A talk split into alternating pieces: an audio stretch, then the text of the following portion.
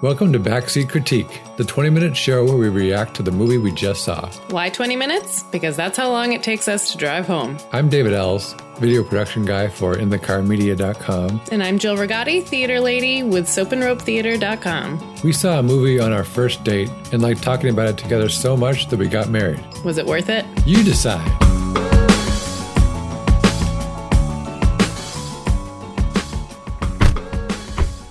Okay, we just saw Blade Runner 2049. Yeah, on the count of three, we'll give a one out of ten right, at ready? the same time. All right?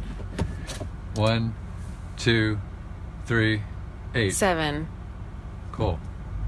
So We're on the same page. Hmm. Slightly off. I'd say slightly off we were like two apart. So I was not aware that it was over three hours long going into it. I think it's a little under three Oh, okay. with the previews and stuff like that. And I don't know if that would have helped me a little bit. Um, because I feel like it lost focus a little bit. And too much was included in the story. Um, and I, by the end, I was kind of stretching my brain to think what what is the storyline I'm following. Uh-huh. Um, there there seem to be so so many layers, um, but I don't know. Maybe maybe after we talk a little bit, I can Yeah. sort that out. I first just want to talk about the visuals. Okay, Um, wonderful. I really enjoyed the textures in the movie. They seemed very intentional. The most interesting texture shot that I saw was pretty early on. It's a shot from behind Ryan Gosling, his kind of wet, kind of gelled hair. Then beneath that, you see his fur collar of his coat, and then beneath that is his leather coat. And it's just those three textures that went together in a way that I was like, that is such a carefully manicured shot. Yeah. um, and I just would have been happy to watch that shot for another five minutes. Yeah. I just thought it was so rich in detail. And it's just like the visually, the whole movie kind of felt that same way. Which, thank goodness, because it upholds the legacy of the first one. Yeah. Of, of being exactly that. And I feel similarly. The thing that I w- walked away with that was most effective for me was the sound. Yep. yep. And if anybody were to say, ah, is it worth me seeing this movie in the theaters? I would say yes, because the sound is incredible. yeah. And it's so, um, oh, it just puts you in a, a state, and a mood right away. It affects you a lot. And I think, and you can really feel it in the theater, the type of Yeah. sound it is and the type of music that it is. You, you are v- physically feeling it, which I think is Yeah. really cool. And you wouldn't get that in your living room. We just went to a pretty standard showing at AMC.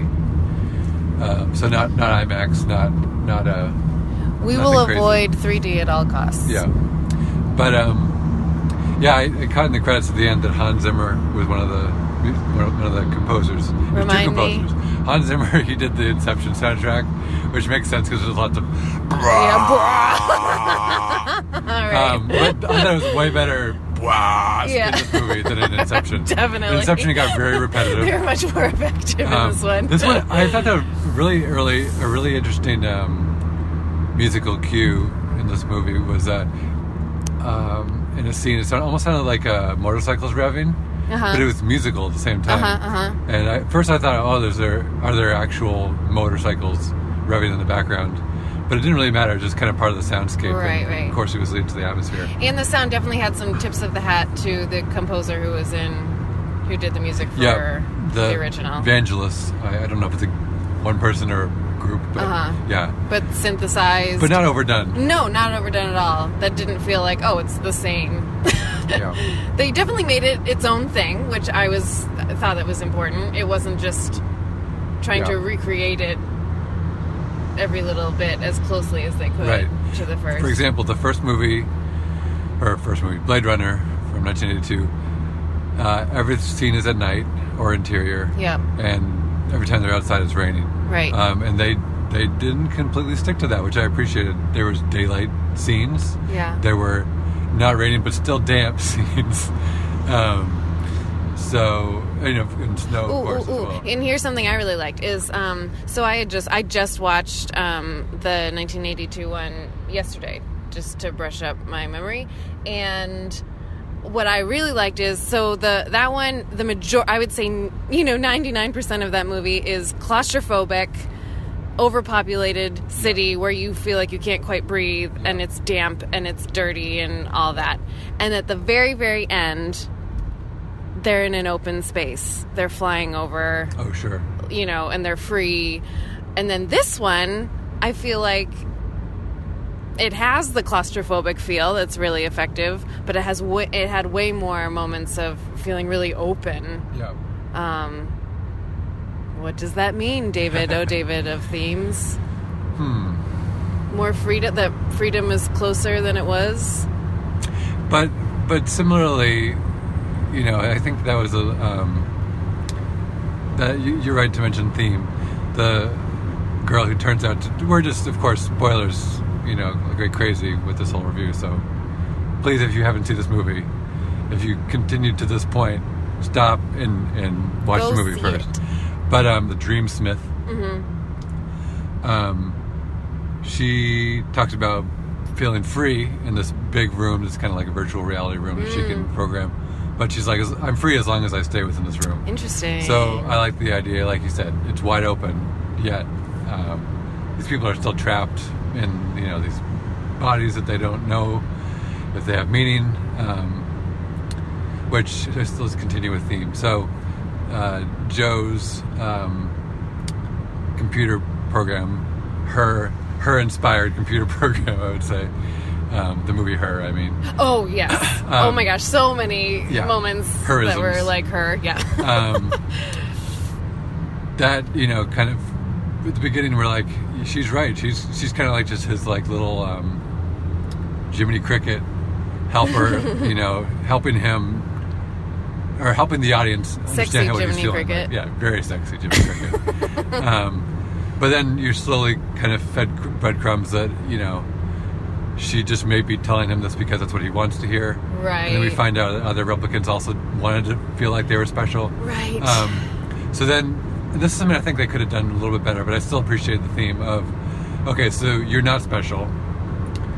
Um, there's a moment of crisis where you're, you're existentially lost and drifting and trying to figure out who am I then. Um, right. And so he decides I'm the person that is good at finding people.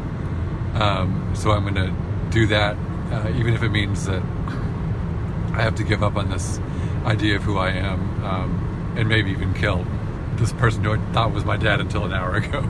Right. Um, so um, yeah, I think that could have been done better. Yeah. The the choice of him, kind of like, or, or the moment of him, kind of having that. I guess that's kind of starting where where I start to feel like it it got just it they they took on too many themes. Yeah. So I started to lose track of them. Yeah. So yeah, there's a theme of like identity, and I swear it changes like so many times. He has Yeah. like five identity crises Yeah. in the course of the movie, and. Uh, and you know, it kind of got a little bit like, oh no, it's not that. Oh, it's this though, and ah, and and I don't know. Um, so yeah, I, I think there's a little bit of. It just got a little lost on me there. I wish it was a little more focused. Um, jumping to another thing, Yeah. I did not. You're gonna need to help me. There are definitely things I missed in this movie. I will definitely need to see it again. Um, partially because the guy next to me decided it'd be great to check his texts constantly through the movie until I asked him nicely to stop doing that, which stresses were me out. you were very nice about it. Thank you. Whew. Um, but that he did stop. Hooray. Um, so things that I didn't quite follow were the um, blind Jared Leto guy.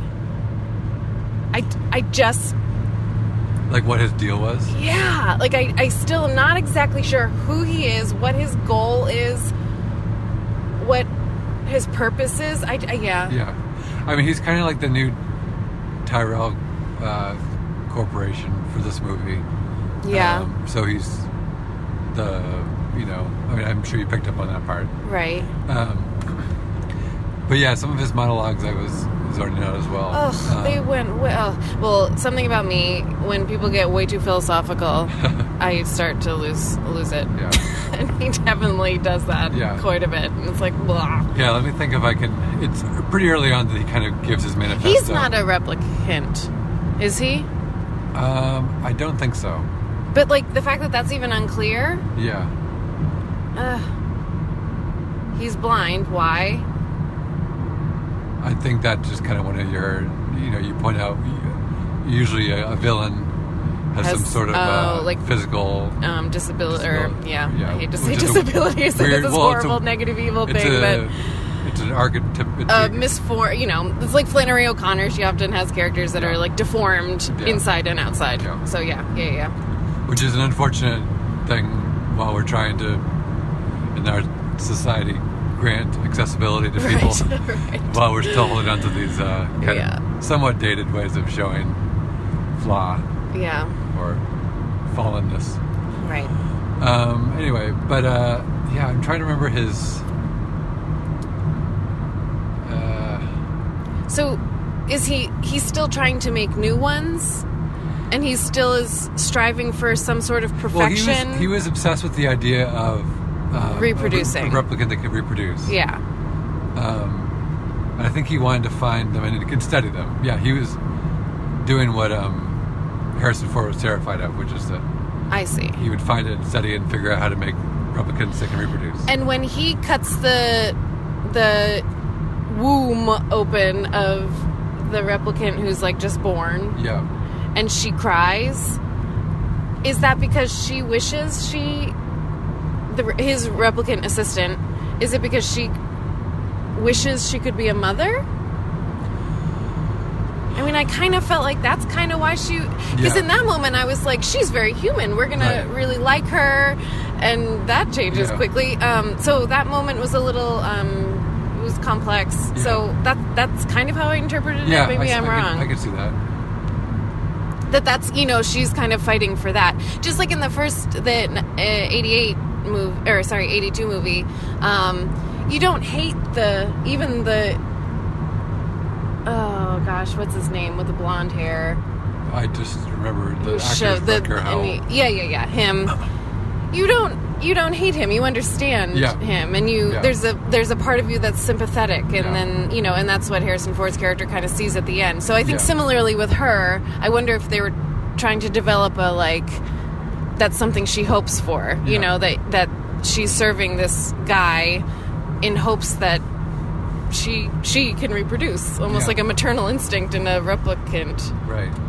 which I, if that is the case, I wish they had cranked it up a little more because that Yeah. would have been a wonderful.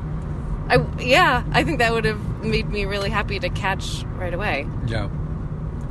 You mentioned Harrison Ford, and uh, I was very impressed with him. Yeah. Uh, I tend Yeah. to. I think a lot of people, I'm not alone, see him when they when they see him in movies these days. Are like, how much did he hate being on this set? Like, how many like how many like uh, curmudgeony things did he say to this director? Right. um, but and at first I thought, okay, well, Harrison Ford has taken his time showing up in this movie. It was like at least two hours before we even saw him.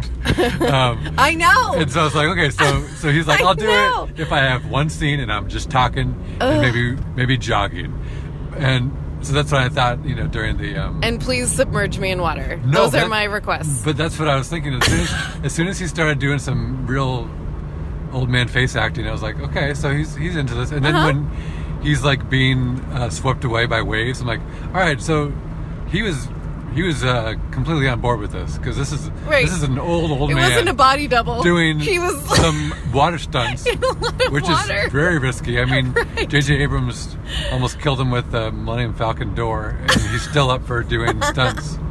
So uh, anyway, that's I just was impressed with him, and good for him for, for Thanks, not being Harrison cynical about every, everything that he did in the '80s and '70s. Yeah. Uh, yeah. Oh gosh, I feel like because this was a three-hour movie, there's so much more to unpack than a 20-minute ride home, Yeah, we're we're on the final stretch. and we could. I feel like we probably will continue talking for the rest of the evening, but um. Well, one other quick thing about being in an audience because hey, that's the reason you you go to theater. partly why we like going to the theater is when Harrison Ford, when, when Na- uh, Gosling character Joe or Kay or whatever was saying, "What was her name? What was her name?" And there are people behind us who keep going, Rachel, "Rachel, Rachel. Rachel." And I wanted to be like, I wanted to turn around in a much less nice way than you had to your um, neighbor beside you and say, "Oh, did you see Blade Runner as wait, well?" wait, wait, wait! Are you guys fans of the first one? Oh, But what. I think was Thank you of- so much for telling that character. But uh, what I thought was kind of what didn't bother me too much was that they were like sincerely I don't know. so into this moment. I didn't read it that and way. He, and this character keeps I asking, my ears. "But what was his name? What was I plugged my ears because I'm just like this name?" guy. That's just like his his one like- thing he remembers, and he just wants to share that with the it. entire theater. They're it to the screen Yeah. multiple times. Well, I'm glad you found that endearing. I was Oh, I was dear. plugging my ears up for that. I was more forgiving of them than the guy with the Yeah, I get that. texting. oh. Uh, but the colors are wonderful. They took a lot of care with the lighting Mhm. and what things are revealed or not revealed. Um, I wish something that I really loved with the again, I can't help but compare to well, you're supposed to, right? Yeah. Compared to the 82 one. The costumes were also at the same Decade. no, um creative level of the the set and the you know the visuals and Yeah. the sound and and this one though i there was nothing wrong with the costumes safe. i thought they were appropriate but they were very safe Yeah. whereas the 82 one that's probably what most people remember most visually is her like crazy shoulders and. Yeah. the really um, harsh angles but then her like super soft and like uh, hooded jackets Right. and yeah i don't know everything The fact that you was- recognize who she is by her silhouette says something. right right Um, so they definitely were safe on the costume side of things so Yeah. i was a little, just the just the visual side of me was a little disappointed that Yeah. there weren't some really fun costumes um I Yeah. I liked something that they carried over from the '82 version is um, the uh, procedural elements. Um, so I david mean, almost drove past our Yeah, turn because we're when I talked to distracted um, procedural elements. So in the first one, uh, uh, Deckard's doing his clue finding by kind of um, scrubbing a, a tape for for anything, and he's doing a lot of panning and, and tilting and, and zooming and enhancing Yeah, and stuff yeah. like that. And there's there's a, a bunch of that in this movie as well, but Mm-hmm. not not to a crazy level. But um, I just like that they kept that same Yeah. theme of of uh, cops that are just kind of like in a very methodical way, like going like pan left, pan left, zoom, zoom, pan right. Right. It just kind of has a probing feel to it. Yeah. Um, it's a good echo from the first one, it's, without feeling too fan servicey. Right, there, right. There was like uh, one fan servicey moment that I didn't really like, which was uh, uh, Edward James Olmos's character from the first one, um, who kind of is his sidekick. That, Oh, that yes. At the end of each scene, he's he's uh, constructed something out of origami, or he's Admiral constructed. Adama? Yeah, Admiral Adama. I thought that was kind of a Yeah. throwaway scene. Just Okay, like, so "Do you for remember this guy?" example, it's if it's a three-hour movie, the critic in me is probably going to be able to say, "Hmm, what should we cut? That Yeah. could go. Yeah. That scene definitely could go." yeah, yeah, I agree.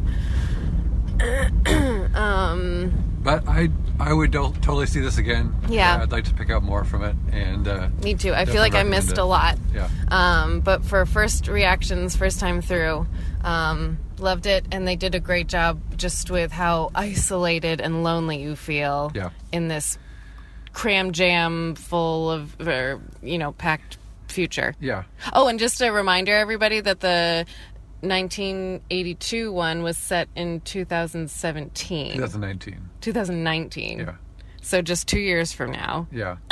So Looking forward to that. yeah, right. All right. We have to go inside don't- now. We didn't discuss how to end this podcast, so that's Our dog is waiting for yeah, us. that's that's the end. All right, bye. Bye.